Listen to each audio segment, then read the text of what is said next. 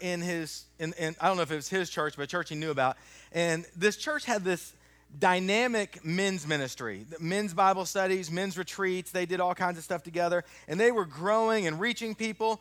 And, and as a growing church, it happens usually. They're, they came to a point where the church had to make some decisions and they were making some transitions. And, and through all of that, this guy named Taylor, who was like the leader of the men's ministry, he got his feelings hurt. And I don't know what the story was. It happens though. And so Taylor didn't show up for church one Sunday after kind of this, whatever event was that happened. And he didn't show up the next Sunday. And some of the guys were talking and they were like, okay, what's, you know, what's going on? I haven't seen Taylor. I know his feelings got hurt. And, and as guys do, they said, you know, he'll, he'll be fine. He just needs some cooling off time. A couple more weeks went by. Taylor wasn't coming, and they had been texting him. They started emailing him. He wasn't responding. He's just like, like, like off the reservation. No, doesn't want any contact with anybody. And uh, these guys who were, they're his friends, they decide they're like, we got to do something. We can't just like let him disconnect from church, and, we know his feelings got hurt, but we got we got to figure out how to deal with it. So they got together, and here's what they decided to do. They said, we're gonna um, all get together, and we're just gonna go camp out on his front yard until he comes out and talks to us. He won't text us, he won't return our phone calls. So we'll go. Well, as these guys started talking about it, this is not an exaggeration. 150 men in the church all get on board and they're all like, I'm in. So they set up this like rotation. So you can like go home. There were people in Taylor's yard 24 hours a day for about a week.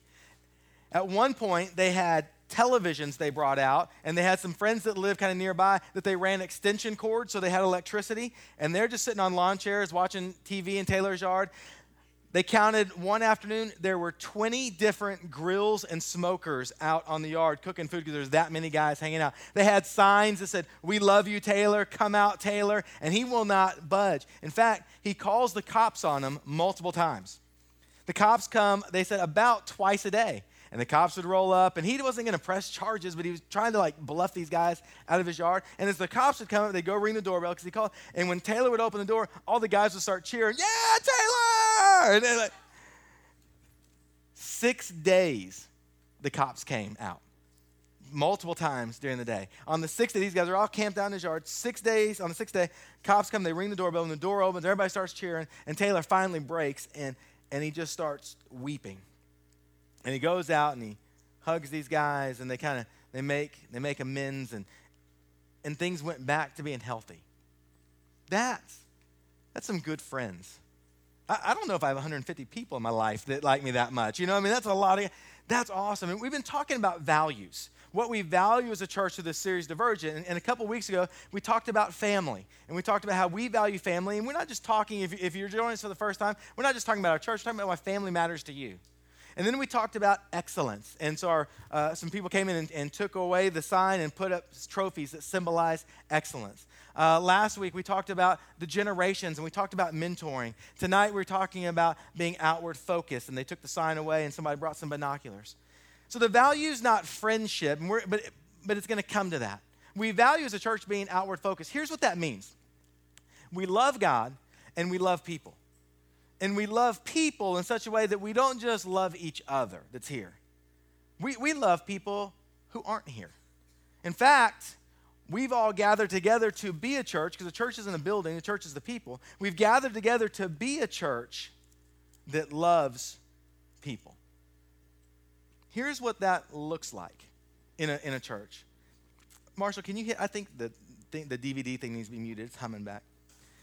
A church that's outward focused looks like this, and it, it be the same for us. On a Wednesday night, for example, let's say that it is ice and snow and sleet outside and it's bad. It's one of those nights that's you know dangerous to be on the road. You get here and if you're the outward focused person, you're an outward focused church, you've got people that are standing at the door downstairs. You've got people that may even be outside uh, at a church helping elderly people, but maybe on Wednesday, it's greeting at the door, open the door, welcome people. Man, we're glad you're here. So that when a person who is nervous about coming for the very first time, and they don't know what to expect, they come in, there's somebody smiling. Now, an inward focused church, an inward focused youth ministry, on those cold days, run up the stairs to get into the warmth as quickly as they can. Because we're not really worried about the people out there. We're not worried about them having a good experience. We're worried about ourselves because we're inward focused. an outward focused small group. If you come to small groups or even in here, an outward focused small group, while people are seeing their friends and talking to them and hanging out, they're, an, inward, an outward focused person has their eyes looking towards the door. They're looking for the person who came in and, and doesn't know anybody. Let me tell you this it does not take a rocket scientist to find somebody whose parents dropped them off and they walked in this room for the very first time. Because they're the person that's kind of standing by the back they're looking around. They don't know what to expect. They, they probably didn't want to come all by themselves for the first time. Mom and dad said, hey, yeah, you're going to go. The inward focused people, that, I mean, they're the ones that are in a circle and they're talking, they're laughing. They don't even realize that this other person exists. But an outward focused church, an outward focused youth ministry that we're trying to become more of. While talking to my friends goes, hey, I don't know that person. Here's what they do. You've had this experience, right? You see somebody and you've talked to them before maybe even three or four times, but you don't remember their name, right? And you're not to, you're, you're now past the point in the relationship where you can come up and go, hey, I'm Brett. Because they're going to go, yeah, I know, we've talked like five times. But the outward focused person says, I, am willing to go introduce myself for the fifth time and look like an idiot and being embarrassed because that would be better than that person not feeling loved. Because it's not about me, and it's not about my friends, it's about being outwardly focused. That's what, that's what that looks like. Several years ago, I don't know now, maybe it's been three or four, we heard some rumors, and I don't know if they were, if they were true or not, but we had heard some rumors that at, on Wednesday night that there were some students that had brought drugs on the campus and were selling drugs in the bathroom. And uh, so when that happened, we heard the rumor and we, we, said, okay, well, we probably need to do some things just to address that. And at that point is when we started bringing, uh, we have police officers that come up and they hang out on campus when you guys are here not to catch a drug dealer and arrest them, but simply if somebody came in with drugs with the intent to sell, we hoped that when they saw the police officer, they'd go, I'm going to go ahead and leave that in my car. That, that was the hopes. And we live in a crazy world. It doesn't hurt when you guys are up here to have somebody there. Because if a bad guy comes in, I mean, I've got my knife, but I don't think I'm stopping him. You know, I mean, uh, you know, I'm going to be like throwing sixth graders at him as a diversion and, you know, trying to get the back. And so we had that. Now, I'm telling the story to a friend of mine who's in a youth ministry similar to ours. And they had just brought a police officer onto their campus. And here's the thing, now this is what's good. We proved to be a little bit more outward focused than their church. When they brought the policeman onto their campus for their Wednesday night event, they had some parents that started asking questions. They said, Why do you have a police officer here? And he said, Well, we've got some kids that come on a Wednesday night that um, may be doing some things that are illegal, and you know, we just want to make it the safest environment as they can. And here's what these parents did they were church parents now, they were inward focused church parents. They took their kids and said, You're not going on Wednesday night anymore. And here was the quote they told the youth minister because we don't want our kids hanging around those kids. Now, hear me when I say this. I wish every drug dealer and every drug user in Georgetown and Liberty Hill and Taylor and Jarrell, even Austin, would be here on a Wednesday night. I prefer they not do drugs while they're here Prefer they not sell them to the rest of you, but I would love for them to be here because I want them to hear how much Jesus loves them. I mean, I love for them to be here. And if they come in and they're they don't understand how uh, church culture works, and they come in and they're like, that's kind of weirded out. You know, I, I didn't know Ed Sheeran was going to be here singing songs tonight. You know, I didn't know. You know, and, and they're like, what? You know, I'm okay with that. I, I want them to be here, even if they're the quote unquote bad kids, because we're outward focused. That's why, guys, we're going to beg you in a couple of weeks, February 15th, to come on Sunday and spend two hours to go out into our community to serve. We call it Collide Impact because we want to be about the people who aren't here, not just the people who are here. And that's what I love. Here, here's one of the coolest things that's happening right now. I don't know if it's going to be totally finalized, but we've talked with the city as a church as we come outward focused. Red Poppy Festival is coming up in April. We've asked the, we asked the city, hey, what can we do to serve the city? As a church, we want to be a church who doesn't just come and promote ourselves and doesn't come say, hey, look, we want to come, city, you tell us what your biggest needs are and we'll do them. And so here's what the city said we need people to come and pick up trash. And so we've said, as a church, you know what? Then we'll be there. Because we're not here for us, we're here for the city. One of the other cool things they're going to have us do is they asked us to bring our shuttles and our vans to the Red Poppy Festival to drive people to and from their cars so they don't have to walk, you know, the, the nine miles from where you have to park. And so, and we just say, that's what you need, that's what we're going to do. Because it's not about us, It's about the city. That's why we give away hundreds of thousands of dollars every year to ministries and to people who, who need Jesus, who need to be loved, who need basic needs. That's why we do that. There's a church in San Diego several years ago. Some of y'all might have heard this story. We were actually looking for a spot that ended up being our Oceanside spot. And as we were, as we were there in uh, interviewing a bunch of different churches, I met this pastor at this church, and they were in, they, they weren't in San Diego; they were north of San Diego. But land, like in California, is super expensive. I mean, it costs you know way more than it does in Texas. People sell houses in California and come by with the money they made two and three houses in Texas. It's just it's ridiculous this church has this has their property and out back behind the church they've got this huge field. I mean ginormous. Big enough that you could play softball on it. And they had some guys in the community that had a softball team and they said they came to the church and they said hey would you be willing to let us practice on your soft on your field out back? And the pastor said yeah absolutely. And the pastor's the one telling us this story. And he said, so we had some guys come and uh, just from the, the community, and they were they were practicing softball. And the pastor then changed the story. And he goes, but then he goes, I came into work one day, and I went out back, they'd been there the night before, and there were a bunch of beer bottles all gathered around like where these guys had been practicing. And he said, We got rid of those beer bottles, I told those guys, You're not welcome back here anymore. And I'm, I'm like, Okay. And, and, the first thing came to my mind is, Well, why am I going to, why would I ever bring a mission team here? You're not, you're not about the people that we would be reaching. I mean, how awesome. And not that alcohol, we talked about that a few weeks ago. Alcohol is not inherently bad, but, but the, those guys probably have a different lifestyle than the typical church person in the church. But what a great opportunity to say, hey, guys, we love you and we're about you. And you know what? I'd appreciate if you throw your beer bottles away, but use our field. That would be a great thing. But instead, we don't want anything to do with you because if you're not like us, if you don't look like us, if you don't believe just like we believe, we're not going to focus on you. That's inward focused. Now, I think say, I'm trying to use this. I don't even know if this thing works. The church exists for people who are far from God. That could be kind of our bottom line. That could be what I send you home with and say, hey, just think through that. The church, us, not the building, us. We don't exist for us. We exist for people who are far from God. But, but tonight, I want you to think about something deeper. I want you to think about this. The church exists for your friends who are far from God. If we say the church exists for people, we all nod our heads and we go, yeah, yeah, I get that. The church, everybody exists for people. That's great. It sounds great. But all of a sudden, if we personalize it, no, the church exists for your friends who are far from God. That's why we're here. Everything changes. So I want you to turn to Mark chapter 2. We're going to look at a, a couple of verses here. I love this story. Mark chapter 2, verse 1. It's talking about Jesus, and it says, And when he returned to Capernaum after some days, it was reported that he was at home and many were gathered together so that there was no more room, not even at the door.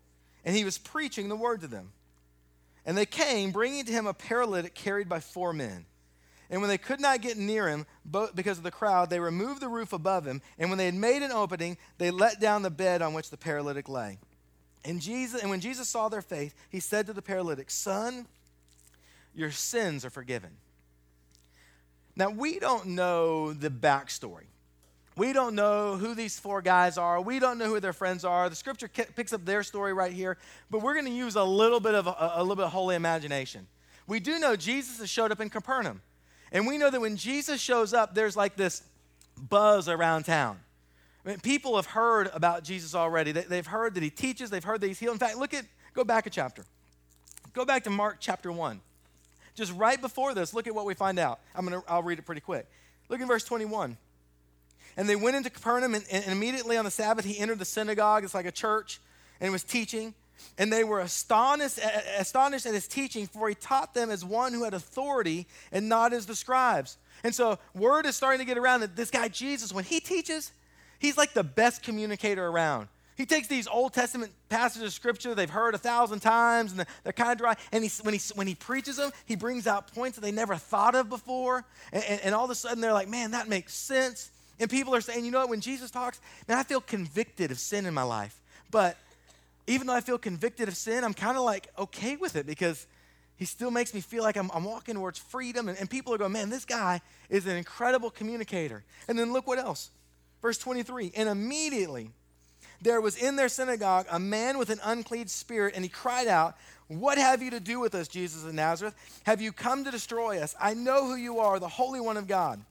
But Jesus rebuked him, saying, Be silent, come out of him. And the unclean spirit, convulsed, unclean spirit convulsing him and crying out with a loud voice came out of him. And they were all amazed.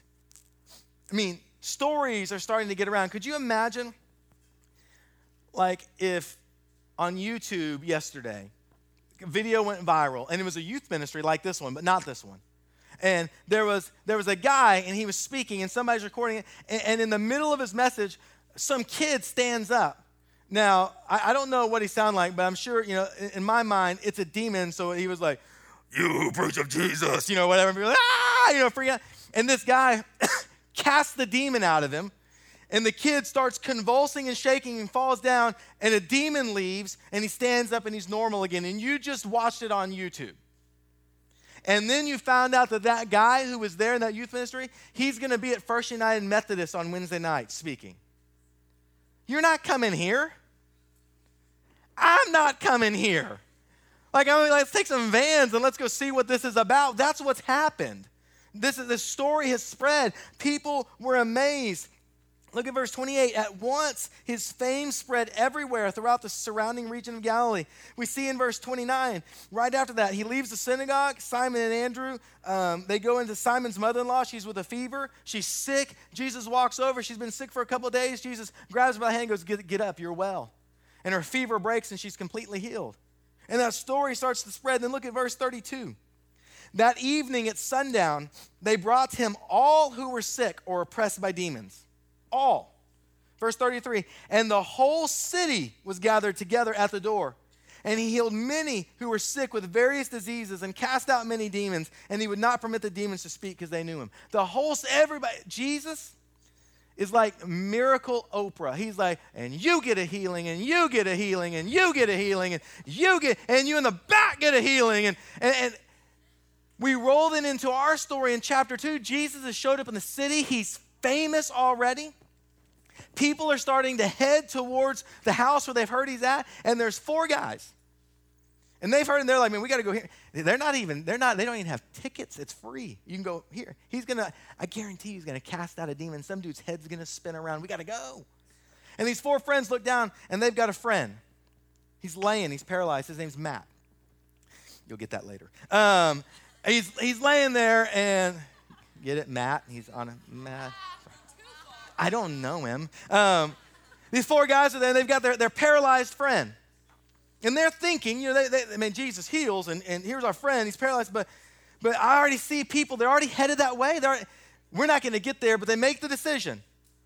Grabbing into the mat. They all grab one, they, they take off, they, no, the mat, literally the mat that he's laying on, not, I'm not calling him mat anymore.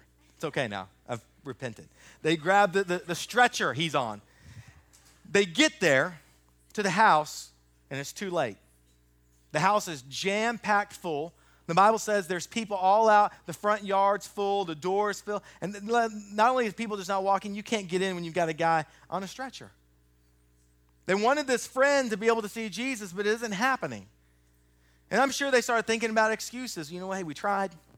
You know, I mean, it just it just wasn't meant to be. Sorry, you know, I, I wish it could have been better.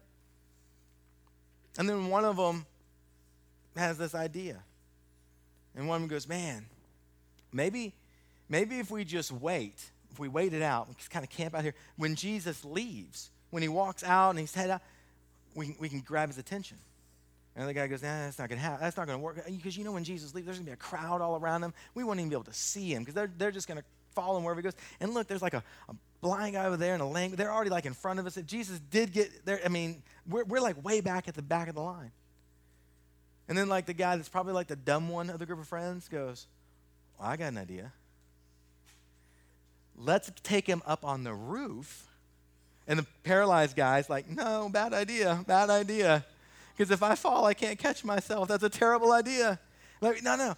We will we'll, we'll rig up a way to get you up on top of the roof, and then we'll dig a hole in the roof of some stranger's house and we'll lower you down to Jesus. And, and the, apparently, the other three guys are like, brilliant. and I'm, I'm, thinking, if I'm the paralyzed guy, I'm like, no, no. Somehow or another, they get this guy who's paralyzed. I don't know how. The roof in those days would have been flat, but they get him up on top of the roof. They start digging a hole. Now, here's understand this. These guys have already inconvenienced themselves. They've missed out. They've missed out on an experience. They missed out on seeing Jesus being in the living room. I'll tell you this, one of the most brokenhearted things I've ever heard my, as, as a minister here, several years ago when we had Disciple Now, I had a group of senior girls, they're all gone, long gone now. I overheard them talking about their home for Disciple Now, and here's what, here's what a senior girl said, and the other girls agreed. Don't invite anybody, because if we invite anybody, we'll be split into two homes and we won't be able to be together. They cared more about the experience of Disciple Now. They cared more about what they thought Jesus had in store for them than they did about what Jesus had in store for the people out there. Not these guys. They missed out on the Jesus experience to be with their friends. They worked, they sweat, and they might have even bled to get this friend up onto the roof. And then they're digging through some stranger's roof when it occurs to one of them, we're going to have to pay for this roof. We've been inconvenienced. We've worked hard, and now it's going to even financially cost us. But we so badly want our friend to be in the presence of Jesus, it's worth it. And they dig through the roof and they lower him down. And I don't know what Jesus thought. Jesus in the middle of teaching, and then like dirt from the roof starts falling, and people are like, what? The? And then you know, sunlight, and here comes a dude, and Jesus is teaching, and he's like, "Hey, how you doing? You know, good to see you. Thanks for." And Jesus looks down and he says, Son, he sees the faith of all of these people. And he says, Your sins have been forgiven. Now, I don't want to leave you hanging. Let's look at the rest of the story, and then we'll come back. that was not an intended pun. Look at verse. now everybody's slowly. I didn't even mean that. Look at verse 5. And when Jesus saw their faith, he said to the paralytic, Son, your sins are forgiven. Now, some of the scribes, the religious leaders, the religious leaders were sitting there questioning in their heart, Why does this man speak like that?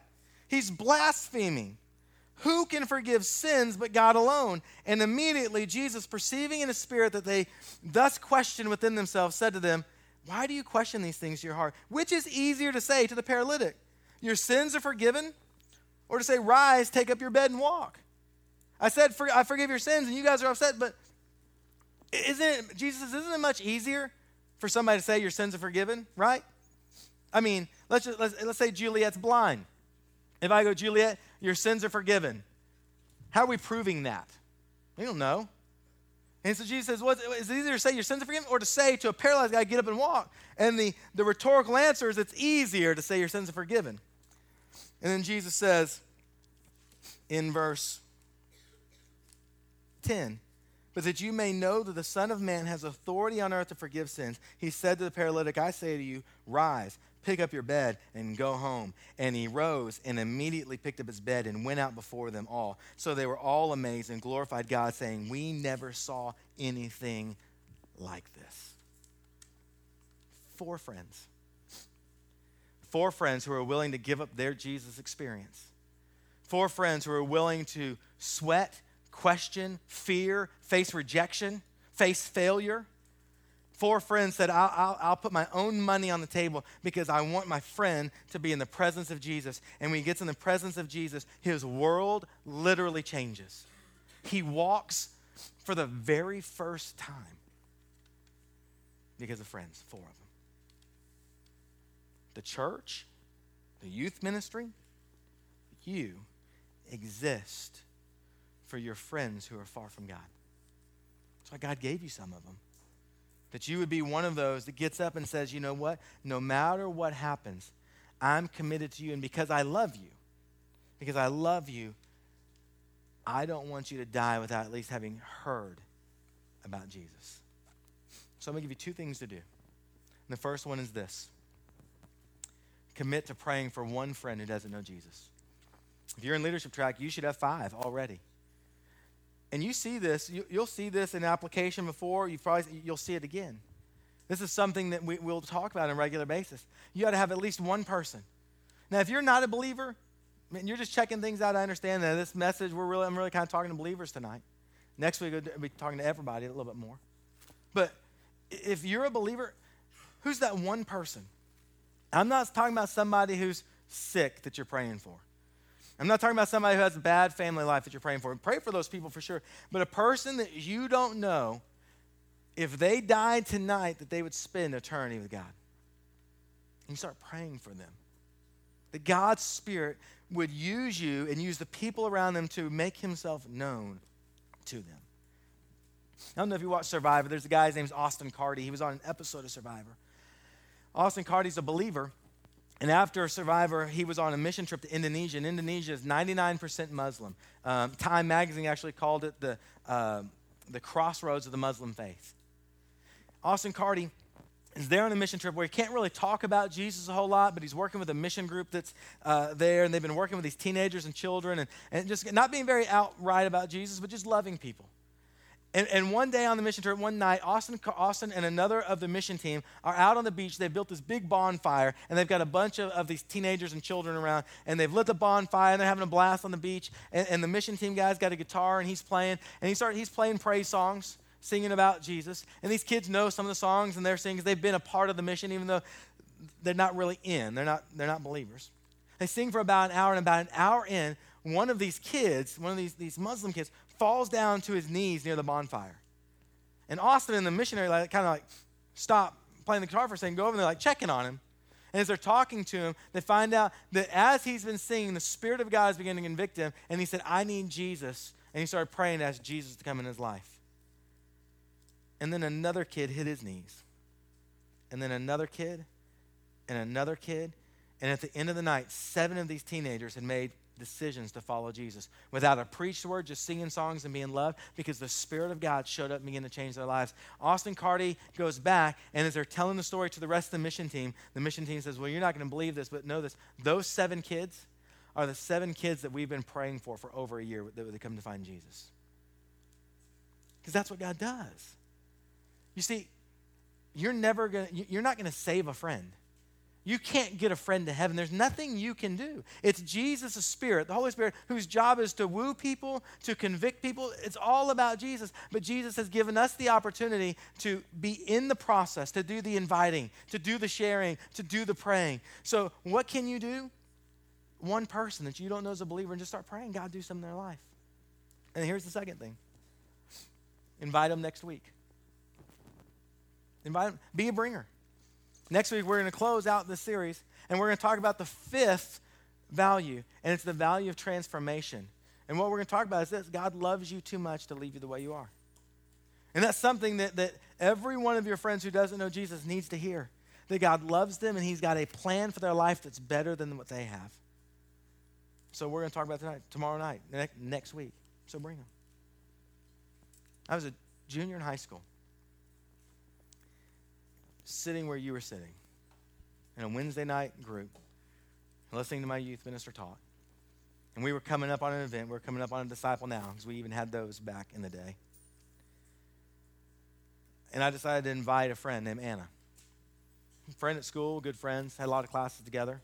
Invited some other people as well, but I remember Anna because when we went, we did Disciple Now, Sunday night at Disciple Now. We're in the church service because we went till the end pastor had spoken. I don't know what he talked about. Music had been sung. And they had this time of invitation. And as I'm standing there singing, enjoying Disciple Now, Anna grabs my arm and she goes, Will you go down front and pray with me? I was like, Sure. And I was like, even I was like, I didn't even know what was going on. And we get down front. I go, What do you want? What, what do you want to pray about? She goes, I need Jesus in my life. I was 15 years old. And it was the very first time I ever led somebody to Jesus. I mean, the Holy Spirit did all the work. I said that. But he let me be a part of the process. I was 15. I'm going to be 40 this year. And I remember that moment like it was yesterday. When somebody breathed eternally for the very first time, a friend, and God used me in that process. You exist this youth ministry exists, this church exists, not for us just to have a good time. That's a byproduct. We're going to. We exist for the people who aren't here tonight.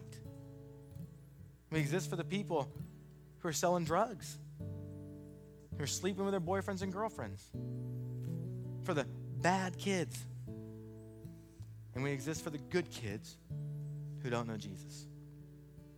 So here's what I'm going to ask you to do I'm going to ask you to do something that's going to make some of you uncomfortable. Colin's going to lead us in, in, in a worship song in a minute. He's just going to play quietly. And here's what I'm going to ask you to do two things. Some of you wrote down these applications one, to pray for a friend, two, to invite a friend. Take about two minutes, and when Colin thinks it's ready, he's just going to start singing. I'm going to ask you right now to pray for a friend. And if you love them, why not do part two? Why not get your phone and text them right now and say, hey, I'm about to leave Collide. Would you come with me next week? I'd love for you to be my guest. Hear me when I say this. They might say no. In fact, statistics say the majority of them are going to say no. But you know what's guaranteed? It's guaranteed that if you don't ask, they're going to say no. But who knows? Maybe it's not next week. Maybe it's that text message. Maybe it's that prayer that you start committing to. Maybe it's three years down the road, four years down the road. Maybe they're in their 30s. And something's happened in their life, and the Spirit of God uses your friendship and their memory of you. And they go, you know what? I think I'm going to go check out a church. And you'll never know. You'll never know until maybe if you're lucky and we get to heaven, I don't even know if it works this way. Maybe they walk up and you see them there and they go, hey, you don't know this, but you started, you planted the very first seed that led to me being changed forever. And maybe it starts with a text message invite tonight on January 28th. You never know. So we're going to think for a minute and then sing. Pray. Maybe invite somebody right now. Here's the thing I'm going to say this and I'll stop talking. You might be a sixth grader, you might be a seventh grader. You might go, I invite my friend, but I don't even know if they can get here. Maybe you need to do the heavy pressing on your parents to say, Mom, Dad, there were four guys, and they spent some money, and they spent some sweat to get their friends here. Mom, Dad, I need you to inconvenience your time a little bit and spend some gas to get my friends here. Maybe that's what it takes. But whatever it takes, let's be outward focused. You pray, you text, and call Colin, when you are ready, you lead us in one last song.